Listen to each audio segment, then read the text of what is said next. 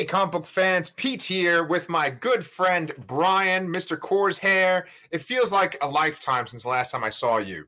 Yeah, I I, I dragged my heels immensely on uh, finishing Paper Girls, unfortunately. So it just took me forever to finish it. yeah, well, you know, it's kind of tough doing these reviews and stuff when you have kids and you have a you know job and everything like that. You know, when you try to cram in eight episodes of a show, it just it's like where do you fit it in? Yeah, it also didn't help that um, uh, I, I, joined on your your Predator call on the the Lastercast. oh yes, uh, and I watched like four Predator movies. Oh my god! yeah, well, yeah, that, that's awesome, man. I think Danny's rubbing off on you because you just did a little plug for the Laster cast. We just covered Prey over there. Brian came over to that channel, but for today, Brian and I are covering um, the very first episode of She Hulk, Attorney at Law, the eighth MCU show. And then we are going to cover the remaining four episodes of Paper Girls, five through eight, which uh, we didn't cover last time. So um, I am excited right off the bat. Uh, I think that She Hulk is. Do you think it's maybe the most controversial of the MCU shows so far? Um, you know, I I only watched the episode about maybe an hour and a half ago, so I haven't read any controversy yet. Okay, I think um, that just like leading up to it, there's been like oh, so yeah, much yeah. I remember, I remember reading rumors that like you know, oh, when's the, when is the MCU TV train gonna fail like horribly? And then said, oh, one of these next show uh, upcoming shows is gonna be rough, and a lot of people said it was She-Hulk. Yeah, uh, there was a lot of discussion about the CGI uh, when that first trailer dropped. Uh, I personally think it has improved since then. Um, but you know, we'll you know, we'll we'll we'll discuss all this. yeah, yeah. So so one thing we should point out, in case you guys can't tell, we are middle aged men, and uh, and we love comic books, and it just seems like a lot of middle aged men get really bent out of shape about these like female focused comic book shows, and I they were already mad to begin with because the show had a female um, showrunner, which a couple of these MCU shows already have. Uh, but this is Jessica Gao. Do you know anything about her prior to the show? Um, I, I, I I read what you wrote about it, thankfully, but I, I did recognize that name. I knew it from somewhere, and I think it's probably mostly from Rick and Morty. Yeah, it's actually, um, I believe season. If she were part of season three. Uh, you mentioned. I think that's that's one of the more controversial seasons, I believe. Um, yeah, and I think it's because they had a lot of women in the, in the writers' room in that season. Um, yes, a lot, a lot, of the fans didn't take take well to that, which I, um, I, I do like season three. Um, I maybe uh, have uh, I, I maybe do think Pickle Rick is a little overrated because I think people went a little too nuts with that, but mm-hmm. it's still a good episode overall. Yes, yes. I you know honestly I feel the exact same way about that episode too, and I like I like pretty much all the seasons of uh, Rick and Morty as well. But th- there, it's just this thing that whenever you come on YouTube, whenever you go on Twitter, you know, pretty much Twitter, you're kind of in your own um, echo chamber, right? And so you're just seeing what people that think like you think, but they often will take the complaints and stuff that people have about shows like this, and they'll be like, "Look at these guys and what they're saying," and um, I think that just like the, the criticism, I think they just automatically have it. It's just like a knee jerk reaction, like, "Oh, it's a female character. Oh, it's about women." It's like I'm going to be upset. And the thing is, I, I don't want to just discredit any kind of criticism because I want to be the opposite of those guys. I, I do kind of want to criticize this show because honestly, I, I, I wasn't very impressed with this first episode. What, what about you, my man? I have the exact opposite opinion. Oh I shit! Actually, I actually love this episode. I am very happy with it so far, and I think I felt I actually said uh, the sentence. I felt this episode came out of the, the, the gate swinging. Um, Whoa. Okay. Okay. Okay. This okay. Is, this, is, this has happened a lot more lately. That we're like totally disagreeing, have opposite opinions on things lately. Yeah, I you know honestly, sometimes I, I always wonder. I'm like, oh, am I just being like real, like PC and real? Like I'm just watching what I'm saying because I want to be as like broad as possible. I, I, don't like I'm I'm absolutely not misogynistic and I, I don't have any of these kind of like oh comics should be for men kind of bullshit like that. But I do kind of feel like there are certain trends I, I am getting a little worried about. Like with this show, for example, let's just get right into the fucking controversy right off the bat. Like, uh, so spoilers for She-Hulk, the first episode. I, you know, I have heard criticisms where it's like you take a legacy character that made the franchise what it is, and then you bring in a new character that's a female character and um you know or a diverse character, and essentially they like you know outdo the original character. The, the original character has faults and stuff, and um the new character is like they're superior, and it's like um you know like Rey in Star Wars, for instance, like the, one of the things is that they say that like Rey is this amazing character. She's super skilled. She can do all these different things. And then like Luke, we have to like tarnish Luke's legacy, and then it makes Rey look better, right? And I think that something like that's kind of happening in this episode. I think that like the Hulk is has like he started out very scary in the MCU, and now he's kind of become a, a joke by this point. But it has nothing to do with She Hulk. Go ahead. I wouldn't say the Hulk has become a joke, but he's definitely leaned more into a comedic, being a comedic character. Yeah. Yeah. I mean, I think that like Thor Ragnarok really shook things up for the MCU in general. Like. I think that like Thor became much more of a comedic character, and I think the Hulk became much more of a comedic character. Yeah, I agree. Yeah. But, um, like, do you agree with me in the sense that when we first met him, it was this idea of like, oh my God, he's like a fucking bomb and we got to be like we're scared of him because if we trigger Bruce Banner, he could kill a whole bunch of people. Yeah, that that is very true. But there was a movie dedicated to that. That was like that in in two Avengers movies, right? And uh, and to an extent, was it like that in Thor as well? Thor Ragnarok. I mean, he became more comedic, but he was still he was still um, you know he was Hulk for two plus years or something like that. You know, um, I, I guess at this point here, um, you know, we're seeing all we've seen more recently since Endgame is the Smart Hulk version. Mm-hmm. And it, I think it is something different. It is something involved for the character. It's something you know that happened in the comics. You know, Professor Hulk. Yeah. Um, maybe it's not people's favorite type. I mean, I, I do agree. I always did like like Hulk that you know the the whole Jekyll and Hyde anger trigger kind of thing. It's always it, it's it's kind of cool, you know. Yeah. Uh, you know, a monster inside a man, um, and all that. But mm-hmm. you know what? I don't have a problem with Smart Hulk. I actually, I actually really don't like Mark Ruffalo very much. Oh, really? I don't think he's a very great actor or anything like that. He's fine. He's totally serviceable. Not like a huge, huge fan or anything like that. Yeah. Um, like, like I wouldn't like see him like if he was in a movie, I'm like, oh, I want to go see this Mark Ruffalo movie, you know?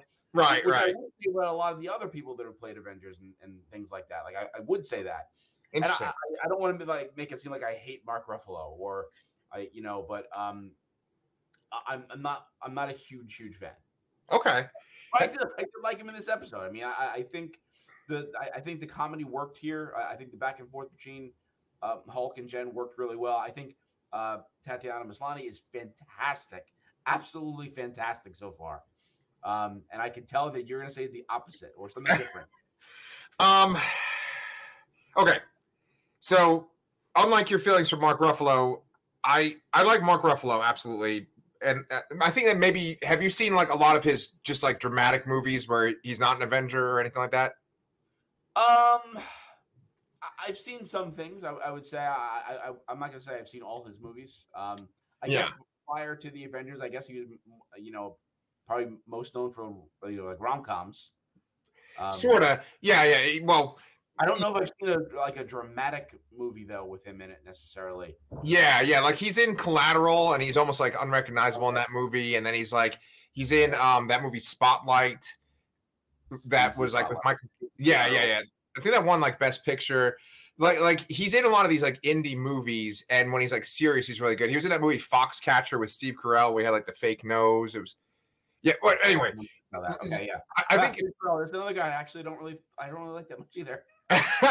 yeah, Steve Carell picks some weird movies, um, but I like him though. But anyway, Tatiana Maslany, um, I, have only seen her in like maybe one or two things. I haven't seen much of Orphan Black, but I have seen um, uh, Perry Mason, and she was in that. I thought she was really good in the HBO Perry Mason, right? Okay. And so, like, I know that she is a good actress, and I think that, like, with Orphan Black, she played like all different characters on that one show.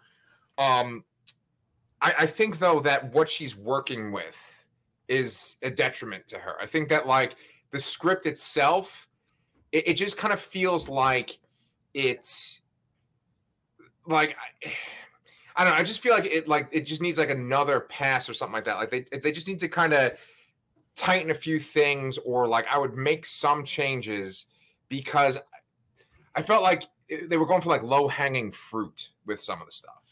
And I think that like one example I can kind of give is the the scene that starts off the show where they're they're driving in the car. I mean, that's not the very first scene, but like when they do the oh, flashback, like and they're talking about Steve Rogers as a virgin. And to me, it's like, okay, so the joke is that Steve Rogers is a virgin. The the way that it's delivered, it's not really like a joke, really. It's just they're sort of talking about something kind of controversial because they're talking about Captain America's sexuality, but it's so like vanilla to begin with the way they're talking about it. I, I just it's like who cares? Why why are you obsessed with Captain America's virginity? Um, I I I, I can kind of I, I can kind of see this from an angle where I, I actually did like the joke. I thought it was funny. I thought the end credit was funny. I know you disagree with that. Um, I, I, can kind of see this from an angle where it's like, oh, you know, don't make fun of somebody being a virgin, whatever. I, I, I totally see that. But on the other hand, it's it's like a little logic puzzle. It's a famous person. People are obsessed with celebrities in this world.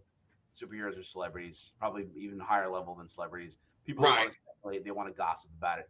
I get it. It's a little low hanging fruit, I suppose. Yes, I yeah. did think it was funny. I okay. think Chris, Chris Evans thought it was funny. He responded. He posted on Twitter with a bunch of emojis and he with hashtag She Hulk. So, um, okay, I, I, think if, if Chris Evans is cool with it, I think I think everybody should be cool with it. well, I do like Chris Evans. I like his presence on Twitter. That's for sure.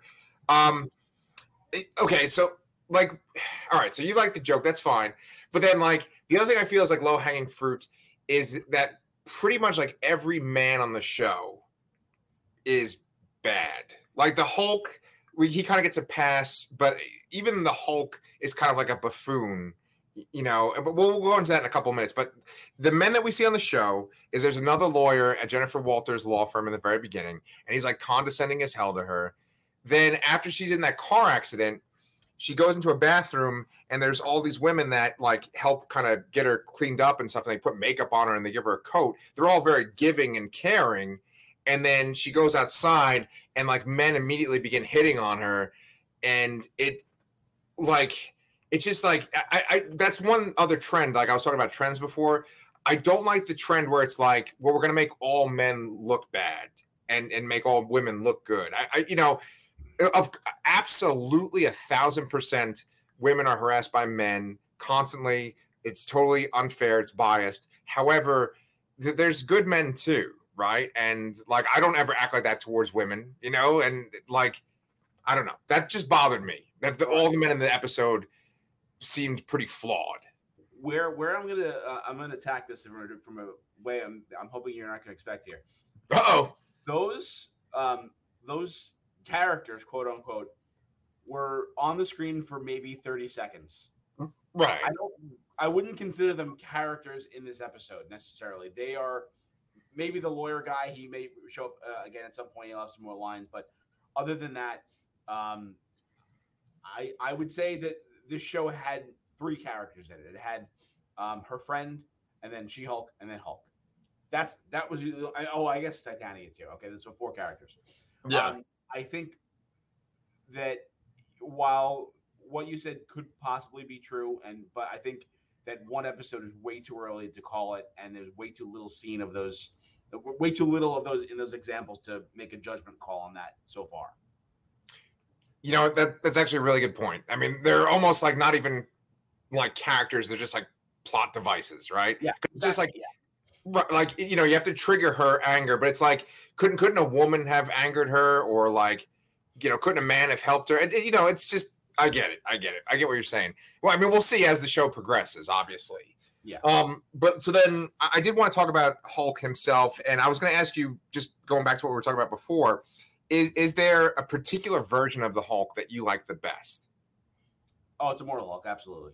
Okay. Um, okay. The, uh, just the I, I, I mean, I, I, don't watch anywhere near as much horror or know as anywhere near as much as you do, um, but the whole body horror angle they took with that to me is just like amazing.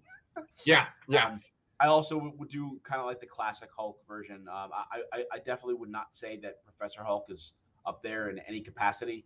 Right. Uh, but I don't mind it in this scenario. It's something different. Characters do have to change. It is something that he went through in the comics. I'm, I'm cool with that. Um, I, am I'm assuming we're never going to see a uh, a Joe Fixit here. Uh, mm. But um, I, I, I wouldn't be surprised if, if he does go back to uh, a little more rage monstery uh, sometime in the future. Yeah.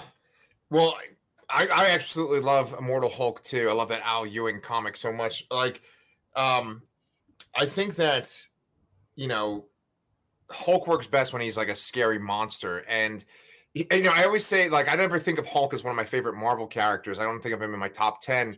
And yet I've read so many Hulk comics. Like I think I've read like every Hulk comic that's come out like the past 20 years or so or more. And um, I, I, I, I guess I like him. I just don't even realize it. And I, this this Mark Ruffalo version, I always wonder like why they went that route in Endgame, like why they made him be this professor character in the first place. Um, I I think they were just playing off of the um, well, there's two reasons actually I, I think explains it. One, they're playing off of the established bond, Science Bros bond that he has with Tony, which was needed because a lot of the other science-based characters were are blipped, and yeah. two, they needed to explain uh, uh, the, what happened, and they need they needed him to have a brain, and because they and they needed to, to counteract what happened when Thor, or rather where, where he was Hulk for two years. I see. Okay. Okay. That all right. I'll, I'll accept that. I like that. well, I think like with the Immortal Hulk, like I um, I was thinking about this too. I had to consult my notes, but I think with She Hulk's actual like transformation, the idea is that like he has this like radioactive blood because he's the Hulk, and like if he was to bleed on anybody, they would turn into a monster. Do, do you think that that's the case? I don't agree. I think they said otherwise here. I, I think they said that um, if if he if he bled on somebody, they would probably die of some kind of some of in some horrible fashion, and it's only because of some weird combination of their family genetics that they're able to process the gamma. Okay, right, right, right. That's the whole idea is that like their family has this special thing that can process the gamma radiation. So you think that if someone got it, they would most likely die, or or something something less um photogenic would happen. Right, right. That's what I was thinking. Because like when you go all the way back to the the uh, Incredible Hulk, which I think came out in like 2008. Yes. That you know with um, Edward Norton, there's two scenes. Like uh, the Abomination is basically because they have Hulk's blood, they're able to make uh, you know Tim Roth into Abomination, and then uh, the guy that becomes the leader, they spill some like blood samples onto his head, and then his head starts bubbling to become the leader. You know. Yeah. And so I, I feel like that might be the closest the MCU will ever get to like an immortal Hulk is the idea of like Bruce's blood could like mutate people. But don't you think that by Bruce and and uh, Jennifer having this ability to sort of process the gamma, it kind of makes them special? And do you think that that almost might suggest that they're mutants too? Uh, yeah, after Miss Marvel, yes, and I don't like that at all. Right, right. Oh no way, no way. I do not like that either. Um, keep my mutants as my mutants. Yes, yes, yes. Thank you, guys. Okay, I'm glad we're on the same page, at least for that. Kevin Feige, don't mess up X Men, please. Yeah, yeah. Oh God, yeah. Please don't make everyone a mutant. Like, don't make everyone that has a yeah, power. Don't make everyone's not a mutant a mutant. Just, just yeah. Stick with the mutants. Totally yeah. cool if you want to go with Laura over Logan, whatever. But keep them, keep the, give me just X Men characters, existing right. X Men characters. Exactly, exactly. So, um, I was going to say that like they they reference uh Sakaar too, right? Because they have the ship that comes down. Do you think that that might be like they're setting up something for like later down the road? Um, yeah. So I, I mean, this is one of the things here is that you know Hulk is one of the longest standing characters left around in the MCU. Yeah. Um, I think that they're you know they, they've kind of set up a lot of you know, Endgame especially too. Uh, a lot of kind of like sunset movies. You could say Hawkeye was kind of like a sunset for for Clint. Um, I think that they're going to have to do something uh, with with Bruce to kind of send him off because I, I, don't think he's going to want to stick around forever. Yeah. I, and the only thing I can think of because they kind of did Planet Hulk with Rag mixed with Ragnarok. Right, right, right. Um, so I think it's got to be something with World War Hulk. Okay. Whoa. But, but I also think that if it's Sakaar there, it's involved. Maybe has something to do with Skaar. Yeah, like he has a son, right? Oh, cool. I don't Yeah. know how that worked out time wise, um, because you know it was only a couple years ago. Uh, but I don't know. Yeah. Well, okay. So that brings up another point too. Um, so obviously the MCU, it's like ahead of us in time, right? And um, I was having to, to like do some research, be like, okay, well, when when does this show take place? Like, what year are we up to right now? And so they say that it takes place during the events of Shang Chi, and then I looked up Shang Chi and it said that that's 2024. So like after the blip, they say five years later, and um, you know, it's a couple of years, at least two years ahead of us if we are going with the idea of World War Hulk and him having a son, then I mean the son would be maybe at least five years old then, right? Or e- Well, yeah, Yeah. you got to think too that, that I, I don't remember how they aged him in the comic. Yeah. He's a pretty much full. I mean, he's at least a, uh, a high high level teens, if not older. yeah, Um, there's got to be something. I- mean, I, I don't know if they'll do time travel or I, I have no idea what they can do. Well- stuff, space stuff. Maybe he's maybe he's half some alien that ages fast. I don't know.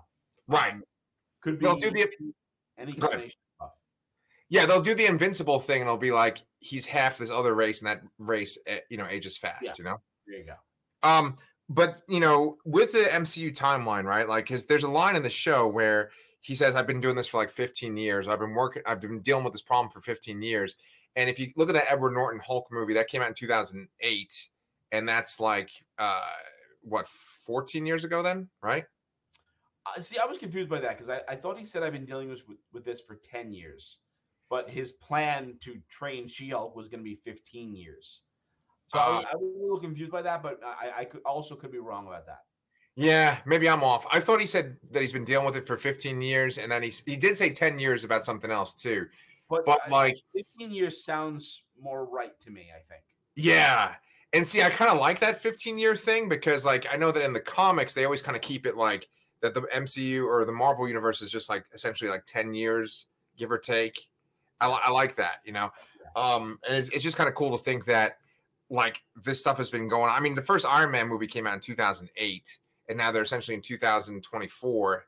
So, you know, the, the world has definitely changed. It's definitely like evolved Yeah. you know and it's so funny because like they had the blip and then we had covid and it's like you know they don't cross over but yeah yeah so um well okay tell, tell me what you liked about this show then okay Um, so that's the thing is I really did enjoy the show. I thought I, I laughed at most of the things. I, I really thought Tatiana Maslany was was great. I did think the CGI looked pretty decent.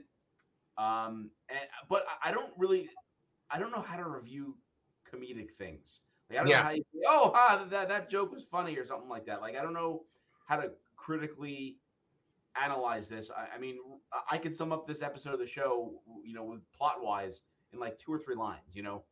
Um, Yeah. you know, blood tran blood blood transfusion or whatever uh, happens. She becomes Yep. Hulk. She trains to be Hulk. Trains her. That that's it. Um, well you, you know the thing is is that like it you don't really see live reactions or live reviews of comedy shows right it's it's pretty much always like sci-fi horror fantasy whatever mystery yeah it's it's hard to review comedy because you know it's like do the jokes land and i think that that is a way to judge if a movie is a successful comedy or not like they don't really make comedies anymore. You know they just kind of like really infuse action movies and superhero movies with comedy. And um but i mean i can tell when something fails and i feel like for me a lot of the jokes fell flat. I actually did like that post-credit joke where she's like steve rogers Fox or whatever. Like i thought that was funny.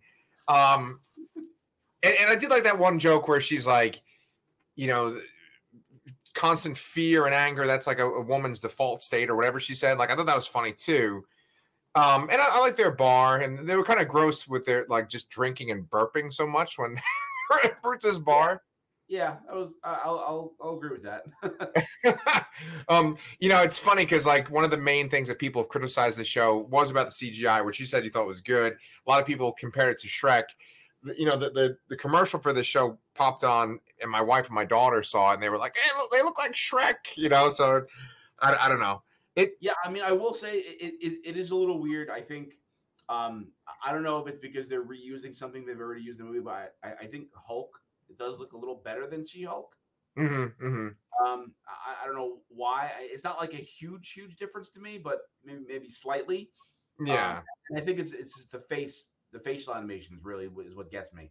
Um, yeah, the arms, the the muscles, and all that. I, I think that works fine. Yeah, fairly even.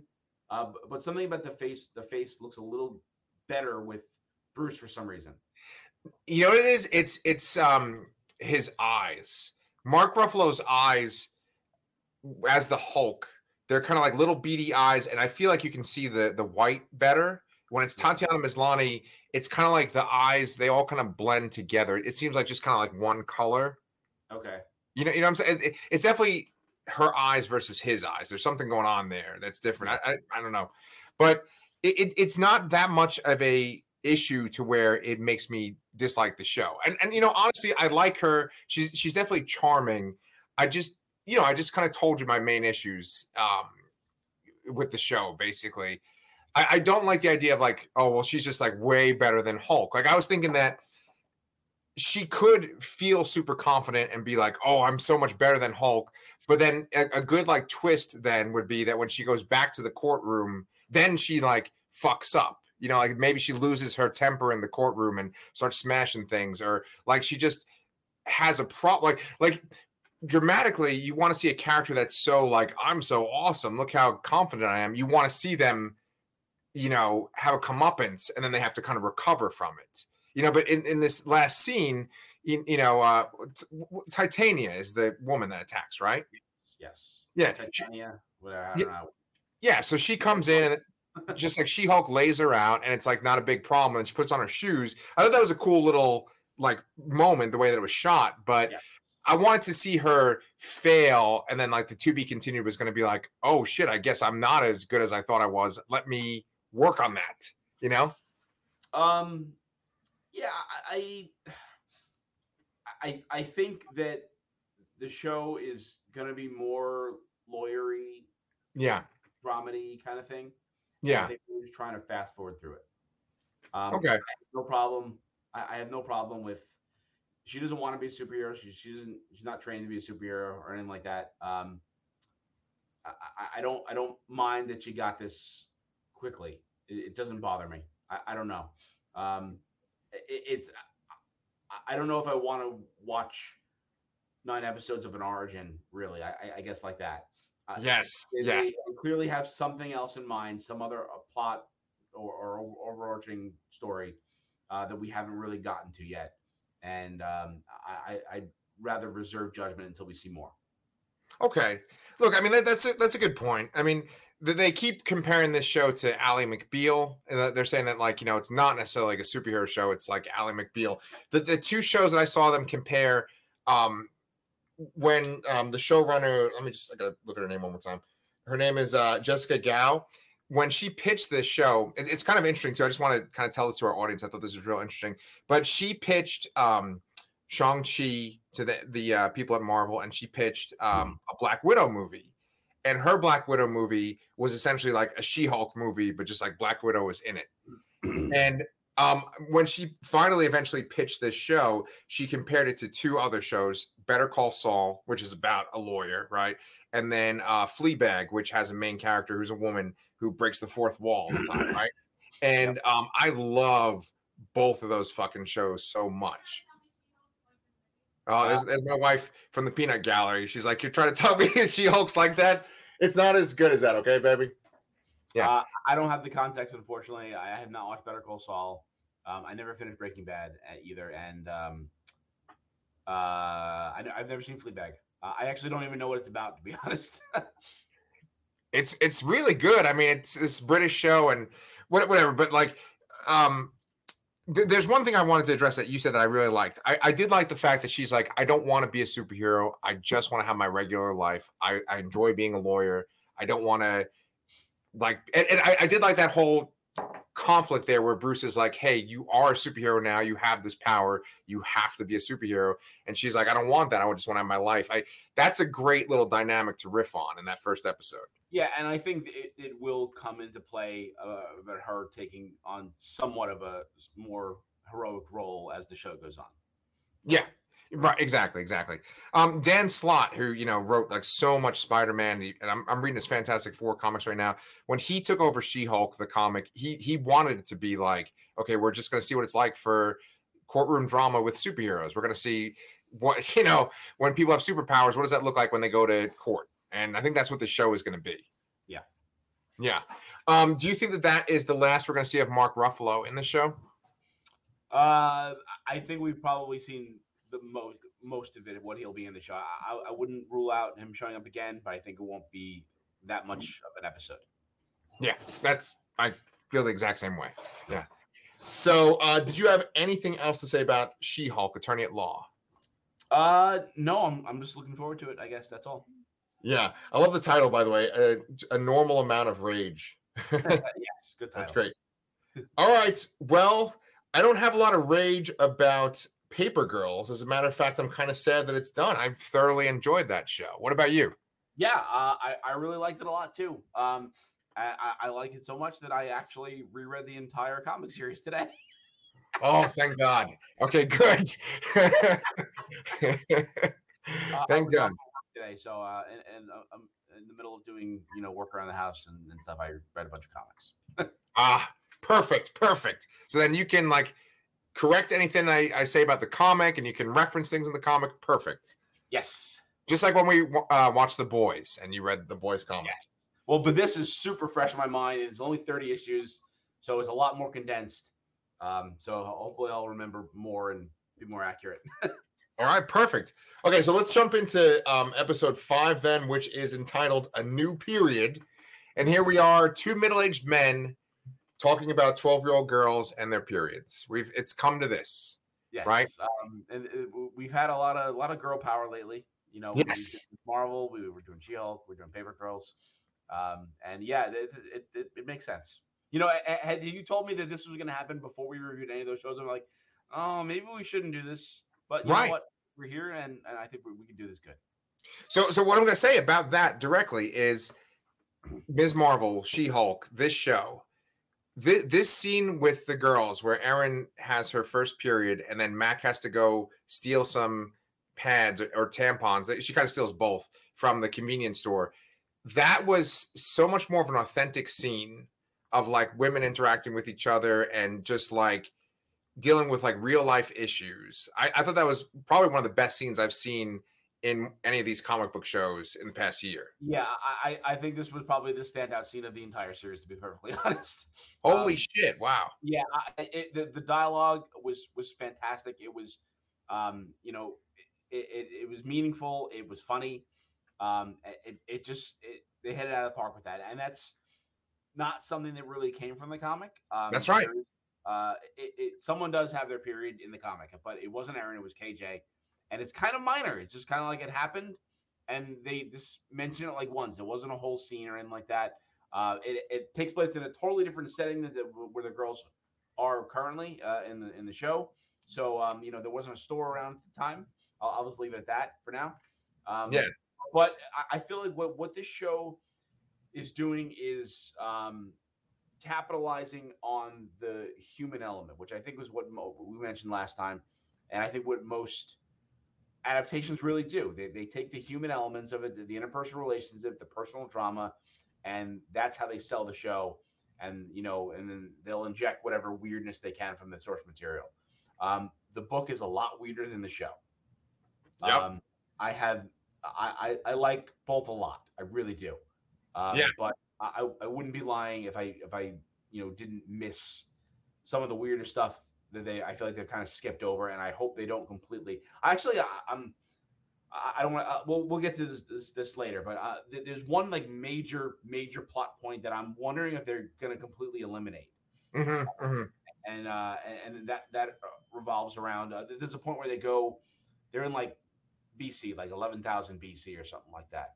Right. I'm really curious if they're going to do that and show the, the, the, two characters there, who are uh, Wari and Japo, um, and knowing that they they're pretty central to the plot.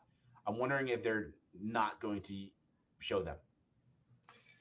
Yeah, I don't know. I mean, I guess it depends on how successful this show is. Like, if they're gonna have a budget for this show, if it's gonna continue on. we'll see. I, I, I have those same kind of thoughts myself too. Um, I, there was one last thing I wanted to say about the whole period thing on this show is that pretty much any time the period is mentioned on like a show or a movie, especially if it's like a genre thing, it's always a scene where there's like a male author- authoritative figure and a female character and she has to like get past him or get into some area or something and she's like i have a woman problem and the guy always goes like like acts all awkward and lets her by and that's that kind of low hanging fruit kind of stuff that I was talking about with She Hulk, where it's just like, you know, oh, this again, I've seen this. Like, okay, they don't do anything like that. That's not even an issue in the show at all. It's like they, they just have to deal with the practical stuff of we need to get these items, or we don't even know how to use these items. And just their interaction, their dialogue is trying to figure it out. I thought it was great. Yeah, it was. Uh, it seemed very authentic. Obviously, we don't have that experience um, personally, but it seems authentic and it just felt very real.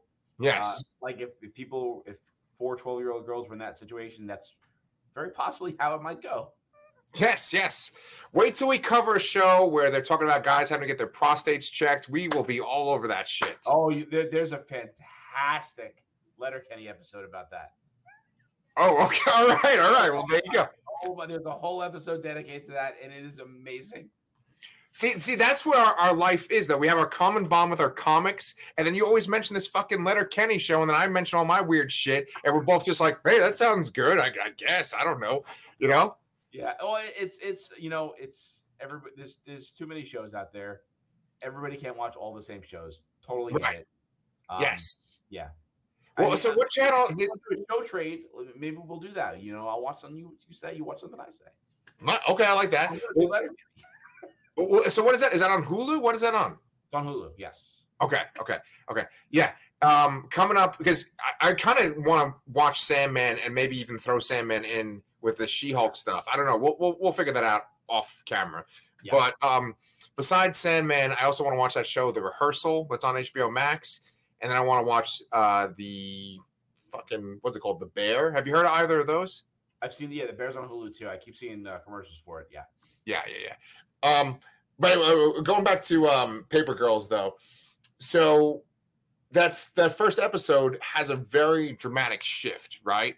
There's like two deaths, like right away, in the before the opening credits, I think, and you know that guy Larry is killed by a mech, and then um, Erin is killed by a, a mech, adult Erin. She like sacrifices herself and blows up. Um, so you just said you read the comic. It, that guy Larry isn't in the comic, right? No. Um, so what I'm, I'm, pretty sure that um, Larry seems to be kind of like the stand-in for Charlotte, the, the, the comic artist. I can't remember her last name already. I forgot. Um, and I think his mom visually looks like that character. Okay. So I, I, I it's clear to me that that's kind of what they were going for there. Okay. Um, and uh, she does she doesn't die. I think she gets um a, a, a, what is it? What is the word? Uh, ablution. Yeah. Uh, and, uh, I think that that just happens to her. I'm not sure if she dies or not, but after her scenes are done, you don't see her again in the comic. Um, okay. Erin does not die. That's what I thought. That's what I thought. Um, and it's funny too because like Erin actually has like a like a really good relationship with her sister as an adult. So I'm very curious as to why they took that route. Maybe it was to kind of capitalize on the, you know, Erin, young Erin is seeing herself as older and just not being where she wanted to or where she thought she'd be. Um, mm-hmm. That's definitely a big thing in this show here. Um, we obviously see uh, Tiff go through that too in the in, in the so far. Um, yeah.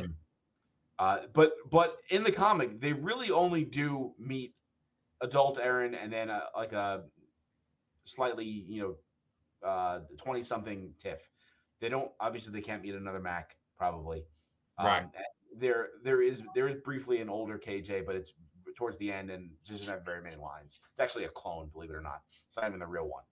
Um so oh, yeah. Yeah yeah This there's clones in this uh, and I'm, yeah. I'm sure they're going to do that too because that's kind of a big part of it yeah um, but they all the stuff that they're basically doing uh, you know going to their houses and the, the whole scene with the party, not stuff from the comics. Um, the very first episode where they're delivering the papers, that's pretty like pretty like page for page, shot for shot, almost honestly. Yeah. Uh, beyond that, it, it's they're leaning into the relationships, they're re- leaning into that shock of seeing yourself in the what you're like in the future. Yeah. Um, I don't think is is it's definitely a part of the comic, but it's not as as relevant as the, as the show makes it. Yes. But you know what? Honestly, I actually really love that. And I think that like if you were gonna adapt this into a TV show, that's the way to go. I mean, I love, love that's go ahead.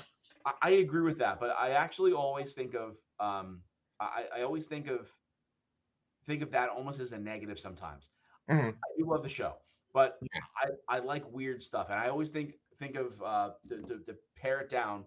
I think of Transformers, the, the live action Transformers movies.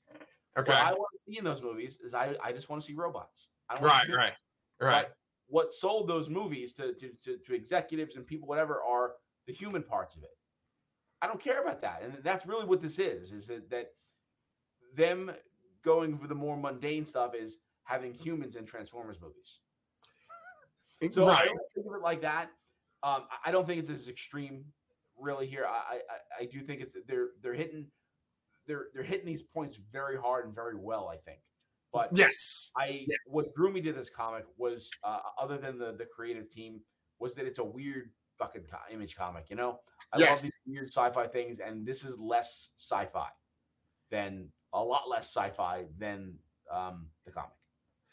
Yeah, yeah. I- I mean, that's a good point. Like Brian K. Vaughan, and we said this in the last episode.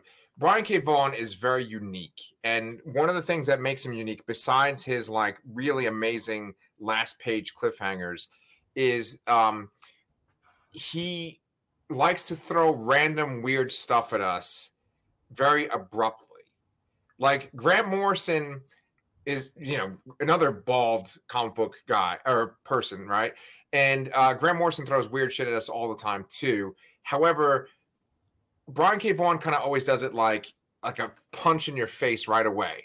Like it's usually like the opening page is like a really fucking weird thing, and then you kind of go through the comic. Grant Morrison is just like everything's fucking weird from the first page to the last page, you know. Um, but with Brian K. Vaughan, he hits you with that weird shit right away, right in the first page, and then he like normalizes it to where even though there's weird stuff, it's always like just everyday life, and that's what Saga really is, right? And that's what this kind of is too. But um, I know I know exactly what you're saying with the weirdness. Like that's his his shtick. I, I have to really compliment your um, analogy there or, or your description of that. That fucking nails like every Brian K. Vaughan comic I've ever read, like to a T. Yeah, I, I, I'm never just thought of that, but that is such a perfect description. Thank you. Thank you so much. Yeah. Yeah. I'm just, I'm a huge, huge fan of his work. He's like, pretty much if he has something out, it's like, oh, I'm going to enjoy this. It pretty Yeah, much, right? I also have to second the um the cliffhangers in the comic are nuts. Y- And- Right. And I'm pretty sure too that they did this. They took a little hiatus between each arc, just like much like Saga. I don't think it was as long, but something like that. So you read a cliffhanger at the end of you know the five issue arc, and you were like, I gotta wait two three months for the next issue. Yeah. Yeah.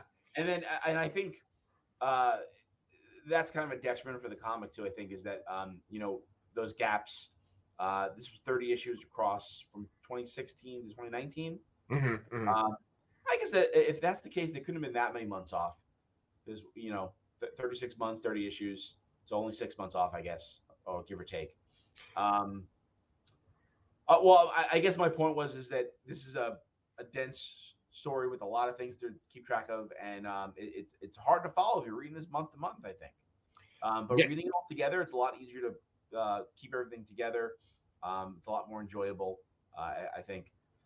And uh, I just contradict myself with the whole binging versus you know weekly shows uh, argument that I always side on. Right. But see, I think that that is, it's all about format, right? Because I think that a comic book ultimately could be just like a graphic novel that's split into issues, right?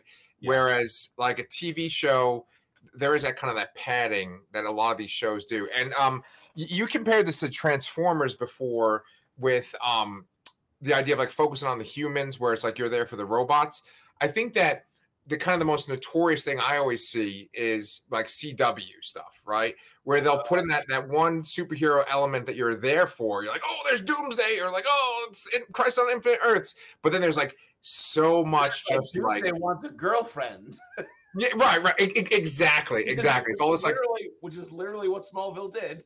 Oh my god, yeah, yeah, and, and there's just episode after episode of all this relationship stuff. The, the difference between this and that kind of show is that it's just like it, it almost could be its own thing, and it's just about girls from the past meeting their future selves, and that's it, and none of this other weird time warp shit, right? And I think that like th- that this one episode, um, I think it's not that same episode; it's a different one. Oh no, it is that episode. It's the one where they go to see KJ's family and she meets her uh, future self. I mean, she doesn't meet her, she meets her future self's girlfriend, Lauren, right? That was so fucking great too, because Lauren describes like Stanley Kubrick movies and like the experience of going to see them. And she exp- explains like meeting KJ, the adult KJ.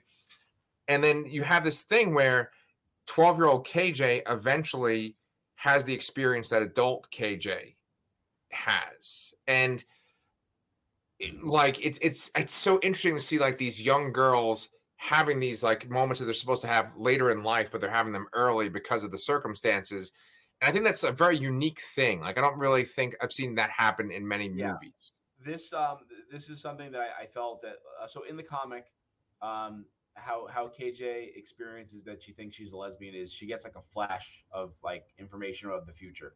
She gets a, like a, a couple little just flashes of images that, that things are going to happen soon, and one of them is her and Mac kissing on a rooftop. Um, I think the way the show handled it is a lot more interesting and a lot more relatable. Mhm. I kind of love that she was about to ask uh, when they actually saw the movie after they saw the movie. Um, she's basically going to ask like, "When did you know you were lesbian?" And then she turned to, "When did you know you were a film critic?" And then they kind of use Kubrick movies as a analogy for coming out, and I, I I thought that worked really really well. yeah And that was a really great scene that um that, that was not really present in the comics.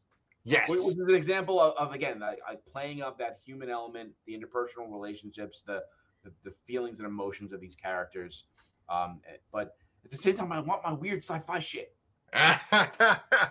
well if they don't do that to saga then i think we're okay but Yeah, I, I, so yeah, I, I think I said I think I said when we were reviewing Obi Wan, there was some weird squid face guy or something like that. I'm like, there was a guy in Saga like that. You could do it, but I, I'm, I'm kind of nervous on, on uh, like they have to keep Saga weird. They have to. oh yeah yeah Like, it needs to be. They, they can't humanize it that much. I mean, there's a lot of humanization in that. Obviously, it's just this this young girl's feelings about things and growing Yeah. up in a weird fucking sci-fi world. right Um, but there's so much weird fucking shit in that, and they need to stick to that. Yes. As long as they have, you know, robot princes with television heads and there is like gay porn on the television screen ejaculating, that'll be great for Amazon Prime or whatever is going to take fucking Hey, saga. I- I mean, what they got away with, stuff they got away with, with the uh, the boys, I think they pull it off. Yeah, no kidding. No kidding. No kidding. Yeah, yeah. So I mean, we'll see. That that I'm looking forward to that whenever that comes out. But um I was gonna say, going back to the girls themselves, the paper girls, um, we've talked about Tiff a bit. I mean, not Tiff, we talked about uh KJ and we talked about Erin. Um, I think that Tiff, the actress that plays Tiff, I think she actually gives the best performance, in my opinion. Like I, I like her performance the best. Young Tiff or or middle uh, or teenage or twenty something Tiff. T- I thought Twelve year old. I know they were both fantastic, actually. But Yeah. 12 year old Tiff for me.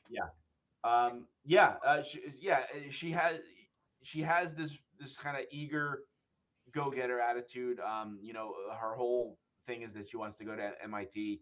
You know, you, you see, you kind of see that a little bit in the first episodes where you know she's talking about her walkie talkies and all that, how proud of them she, she is, and and all that. Um, and then you know, uh, again, they they really play into meeting uh, her her future self and just not being where she thought or wanted to be, and not understanding uh, that sometimes sometimes things you expect don't really feel like you expect them to. You know. Yeah.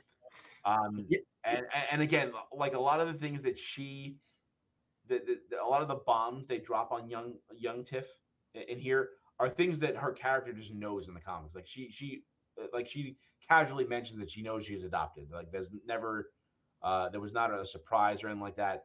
Um, there is a surprise with uh, with her college choice thing. So uh, I, I think like middle age, twenty something Tiff. Uh, I don't want to say middle age because middle age is like thirty. She's like twenty something. Twenty something yeah. Doesn't go to MIT. She goes to like some school uh, in New York instead, and it's for like business and um and the whole the whole thing uh, from, from the earlier episodes where she finds that in, in 2019 uh, she worked at something called the Quilkin Institute. Yeah, that is not something from the comics. That is something different, and I think that's gonna that's another th- uh, that's something that plays into why I think they're gonna potentially erase the whole prehistoric storyline portion uh, of the comic and rewrite it there because in the past, in addition to the characters of um, Wari and Japo, there's this the, the they meet the scientist who invents time travel, uh, whose name is Doctor. Uh, is it Doctor Quanta Bronstein? Something like that. Yeah. So they're implying that Tiff is going to invent time travel based on uh, the events of this show. Where in the comic, she that is not something she she does. But the, but both young Tiff and twenty something Tiff both kind of geek out that a woman created time travel. So um, that kind of keeps in line with what the show is, is doing. Okay. Oh man, you gave me such a refresher there because I completely forgot about that woman time traveler that yeah. goes back. Yeah, yeah. Okay, okay. Yeah, I, I agree with you. I think that like they're setting it up so that it's like she invents time travel and it's yeah. like maybe like a little loop or whatever that is created. Um so yeah, wow. There's so, much I forgot about the comic. That just kind of gave me like yeah, a big. There's a lot I, I forgot too. Like this, just blown through today. I remembered a lot of the earlier stuff, but the later stuff where it gets a lot more confusing, uh, I was a lot fuzzier on. So yeah. Uh, so far, they're it's weird that they're they're kind of like taking stuff from like the third and fourth arcs already. Yeah. Um, that's when they run into to Tiff to Tiff actually. Uh, yeah. In the third storyline, and the second storyline is the whole um, prehistoric portion. Well, you know, we should talk about like the, the, stuff that actually is weird. That you know they do have that kind of that war with the um, there's the old watch in this show, and then um, you know the resistance guys. Jason Mazukas, Mantzoukas, he's grandfather. Yeah, I, I know you are a big fan of How Did This Get Made? Love How Did This Get Made? Yes, uh, I think I still think this is inspired casting. Um, looks exact, looks and he he absolutely is grandfather. Like I wouldn't be surprised if they said, "Yeah, let's make this guy look like Mantzoukas." Um, although maybe at the time, yeah, no, he would have looked. He would have been looking like that already, sort of with the the more grayish hair. Um, yeah, yeah. I, I I think it's very very fitting to have him there. Um, his shirt game is exactly on point with with the comic is. He just wears old music shirts all the time. Um, you know, often hip hop shirts. Um, and yeah, it, it, it, great casting there. Um, I want to correct something we we mentioned the last time too. Uh, so the uh, Prioress is a character in the comic, okay. and but she's in a very very short amount of time. Okay, she does seem to be rather rather important, but she's maybe in I don't know two or three issues, and she dies. Okay, um, she actually dies in a mech battle.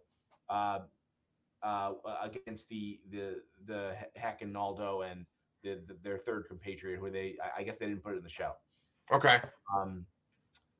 So uh, it, it's interesting that they had her so prominent in the in the show, uh, being how how little she was actually in the comic, and the uh, the guy that that uh, is does KJ kill the guy who who who kills yeah, the guy? KJ, that hockey stick.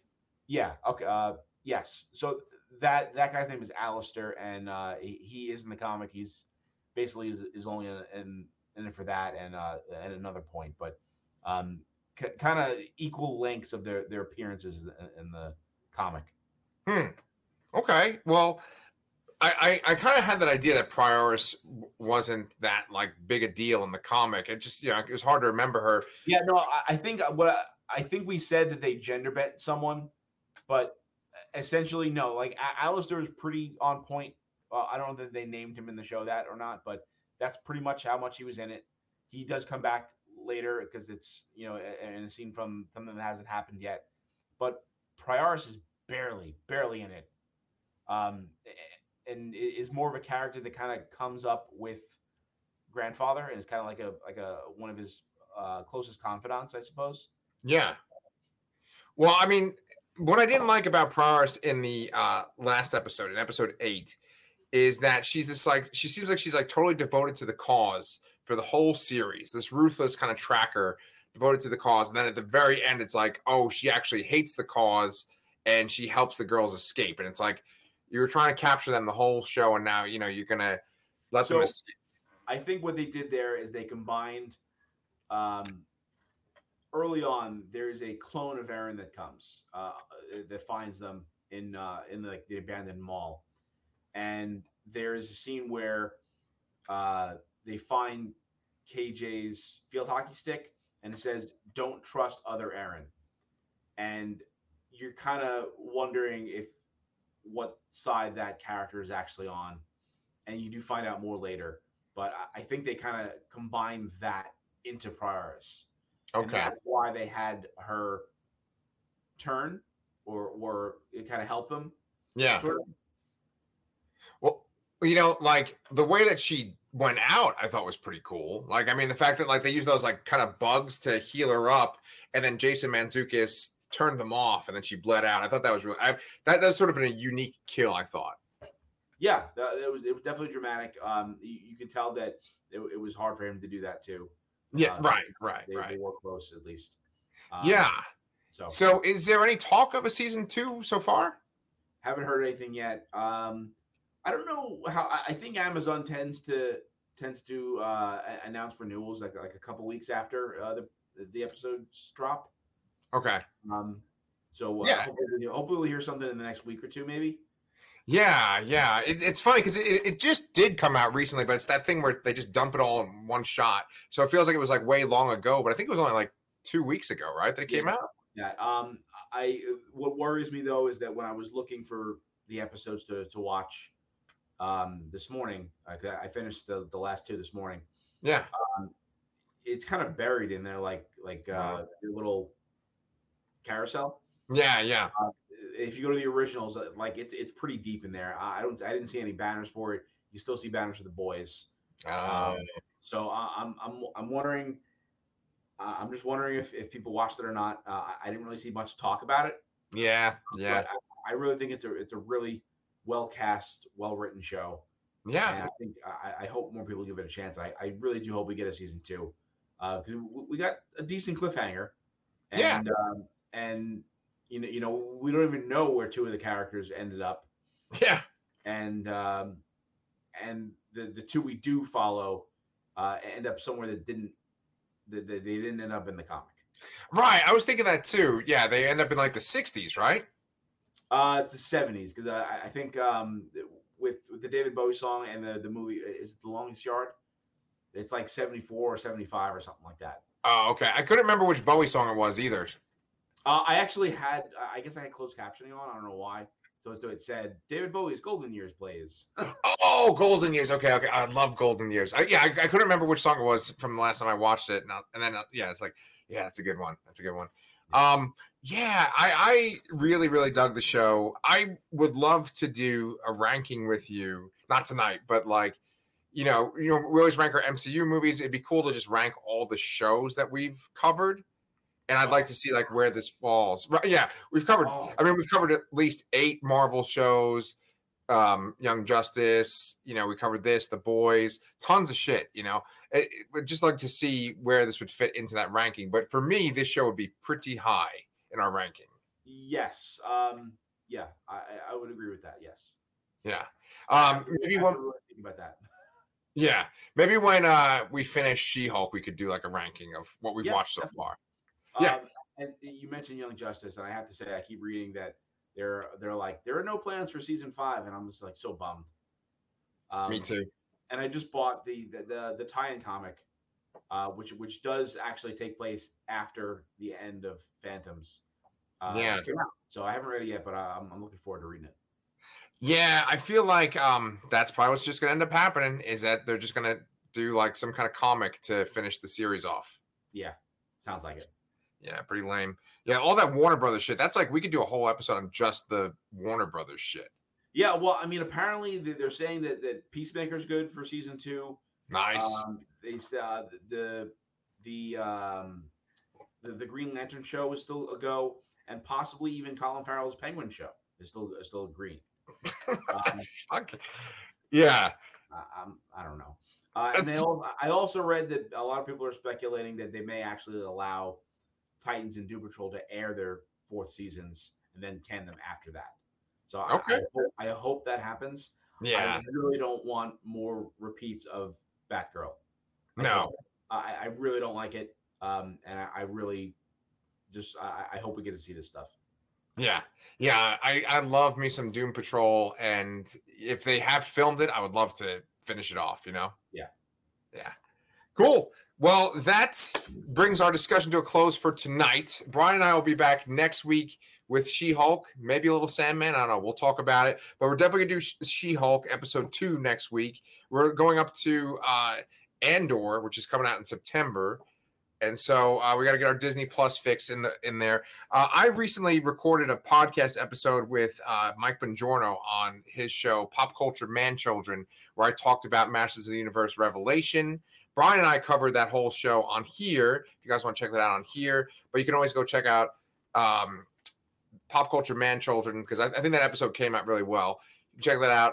Um, on the Lastercast, there's interviews with horror writers that we've been doing. Uh, Danny and I are going to be covering this movie Glorious this weekend. If you guys watch movies on Shudder, um, but that is pretty much it. And then, of course, like Brian mentioned at the very beginning, we talked about Prey. I bet you guys like that movie. You can check out our, our review of Prey on the Lastercast too. But if you have not liked and subscribed, please do. And we want to know what you guys thought about She-Hulk too. So, did you like it? Did you not? Do you agree with me? Do you agree with Brian? Um, so anyway, we will talk to you guys next Thursday night for She-Hulk episode two.